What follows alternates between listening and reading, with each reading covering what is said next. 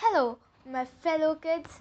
It's your buddy Arhita Jain here, and I am here to tell you how to start liking those green vegetables your mother keeps trying to force feed you. I know, I know, sabzi is the last thing you want to eat, but trust me, with these tips, you will be gobbling them up in no time.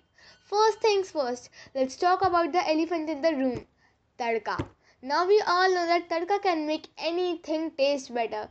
So why not try it on your veggies?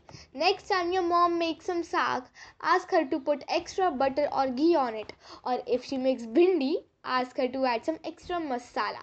You will be surprised at how much better those veggies taste with a little extra love.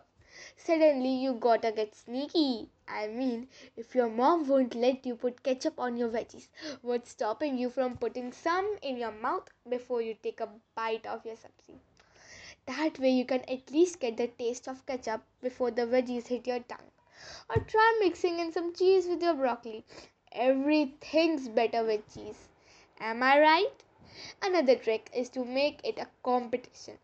Challenge your friends to see who can eat the most aloo gobi in one sitting, or have a race to see who can finish their plate of sabzi the fastest. Just don't tell your mom that you are turning it into a game. She might not be too happy or like it. And lastly, don't forget to use your Indian intelligence.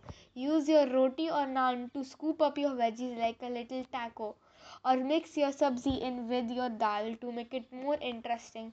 You will feel like a genius for coming up with such a clever idea. So there you have it kids. With these tips you will be a sabzi eating champion in no time.